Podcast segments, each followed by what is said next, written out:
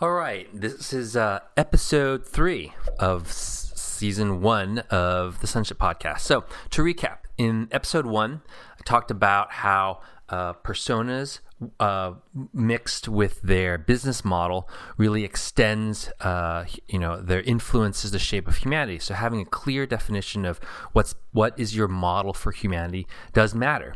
Uh, Minds is a citizen owner, and with a focus on ownership. And so in the second episode, I compared ownership versus serfdom and made the case that the vast majority of people in both the real and digital economy are serfs, and that's not necessarily a great model for humanity humanity. So, this third one, I'm going to talk about what are the principles of ownership? What are the characteristics of ownership so that we can really think if we had a clear canvas, what does it look like to design a model that has ideal uh, ownership. Now, obviously, there's always trade offs. You can't really achieve everything, but having that picture really makes a difference of what difference when you have a concept of pristine ownership. So let's go through some concepts that really make ownership, um, you know, ideal. So the first one is it should be easy to understand. This sounds like a strange concept, but if you really look at the things we own and why we own them, the ease of use, the ease to understand actually does matter. So imagine that in order to operate a car, you had to have thousands of hours of, of training and, and have to go through a, an, an in depth manual, thousands and thousands of pages, and super complicated. What would happen to ownership? The amount of people who choose to own it would plummet, or those who did choose to buy it would cause a lot of carnage on the roads and the freeways. I actually think that the same thing can apply to anything that's that's complicated. Look at financial instruments, uh, options and derivatives. Sure, they're not owned by as many people. People have to be very knowledgeable about it. But that complexity has also led to um, some some financial carnage um, from people who are either understand it or maybe some who some who don't. Um, and then we can take a look at uh, ownership of stocks and ownerships of companies. Those are not actually that easy to understand. Uh, if you look at a balance sheet, an income statement, and a 10K, you realize that um, offering that as a means for ownership to a broad number of people is also uh, very limited.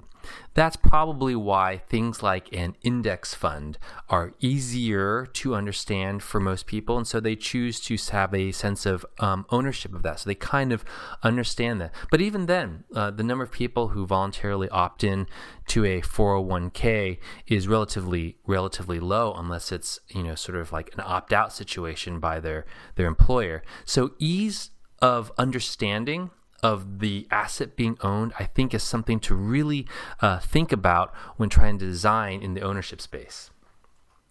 The second is what is easy to purchase.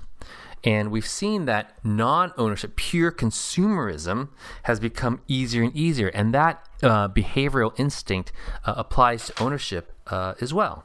So, uh, if we take a look at Amazon's one click purchase, that's super great for consumers. Um, but we, if we can extend that to ownership, meaning something that conveys those characteristics I described before, you know, it's economic productive, it creates wealth generation, it creates a, um, um, a mindset shift. All those other things, uh, it, it, making it easier to own really matters. We see how Robinhood, for better or for worse, made things easier to purchase with with stocks, and more people were involved. Yeah, there's some negative downsides because they also allowed people to buy things in ways that people didn't necessarily understand, which gets back to the complexity part. But homes also have a lot of complexity in the uh, completion process to purchase. So that illustrates um, a negative model a, of, of um, what is good a good pristine form of ownership in terms of its ease ease of purchase. The third one is the uh, low total cost or price of entry if our goal is the extend ownership to as broad a number of people as possible, so that to those for whom those benefits, you know, accrue uh, for both themselves and for the broader society or even for the asset itself. Uh, you want to have low prices of entry, not high. So let's go back to the example of homes. Uh, those are out of reach for most people, and we see that that has some negative impacts on certain parts of society. Let, let setting aside, you know, the economic benefits and differences of mobility for renting and and and, and homes. That that's a whole other discussion. But um, so so so making that lo- the low price low total price of entry really really matters and by total price i, I don't mean that the price is big and then you buy, have a huge loan and now your price is low because you're highly leveraged it really does need to be a small total price of of entry that's in a meaningful way so one way that things have tried to solve this uh, through you know home ownership and certainly with uh, ownership of businesses has been through fractionalization, making smaller and smaller pieces, and you own smaller and smaller pieces um, of a given asset. But I believe that a, if we're starting from scratch and looking at what makes a pristine ownership, atomicity should also be valuable. Meaning, you should have a means to fully own whatever it is in its meaningful a meaningful unit. So let's take in a counter example is real estate crowdfunding to own. So that's great. Uh, there's a lot of uh, benefits in terms of uh, reducing risk, allowing you to um, gain a, a, broader part portfolio through that diversification. You still have a sense of ownership, but I, but but you're still fractionalizing ownership. And I think if one of the benefits is a sense of ownership and governance, uh, that fractionalization is not ideal. It's certainly possible. It's very common. Uh, REITs have been around for a fairly long time, and people seem to enjoy that model.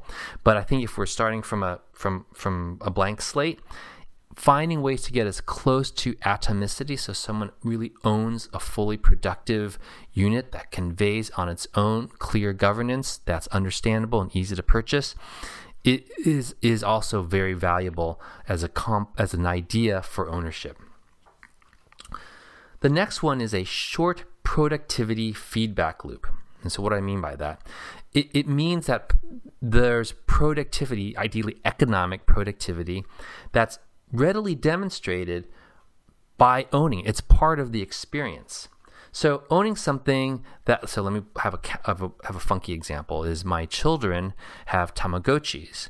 So there's a short feedback loop. I don't know if it's that productive, but they like have ownership over this little Tamagotchi because it's asking to be fed, to have its um, poop cleaned, to have a bunch of things happen. So there's some feedback loop that's happening. But let's go back to ownership, showing that it's actually showing productivity versus having people have only have a very long, long time preference to like see the value.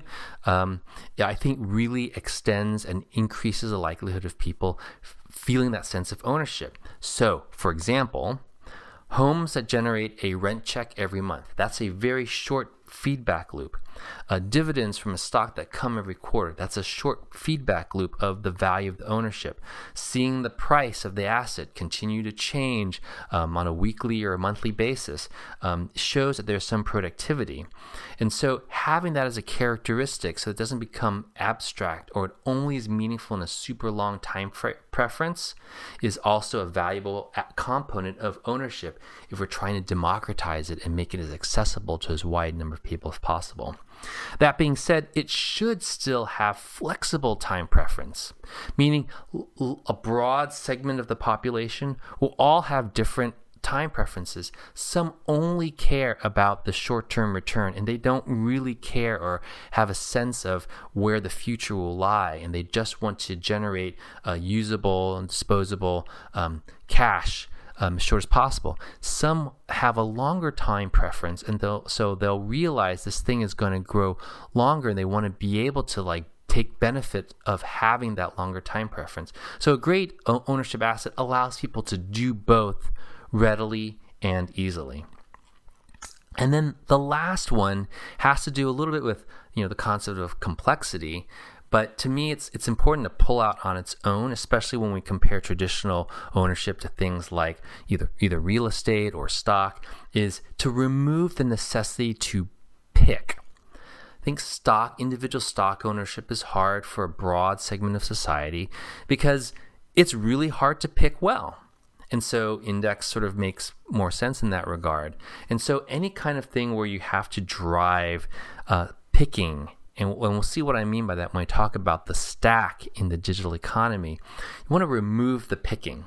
You want to find out what models that somebody, by owning this asset, participates as broadly as possible into the overall economy of the related you know asset class sort of which is why you know Warren Buffett and others kind of like say hey just pick an index fund because you're not going to spend the time and maybe don't have the expertise to be a good picker so all those things I think are are characteristics of pristine ownership. And now I'm going to transfer those principles over to how can we apply those when looking at the digital economy and maybe also using the comparison against the, the physical economy to kind of like see where are opportunities where we can actually improve the digital ownership experience for as broad number of people um, as possible that hasn't been possible um, before. All right, that's it for this. Thanks. See you on the next one.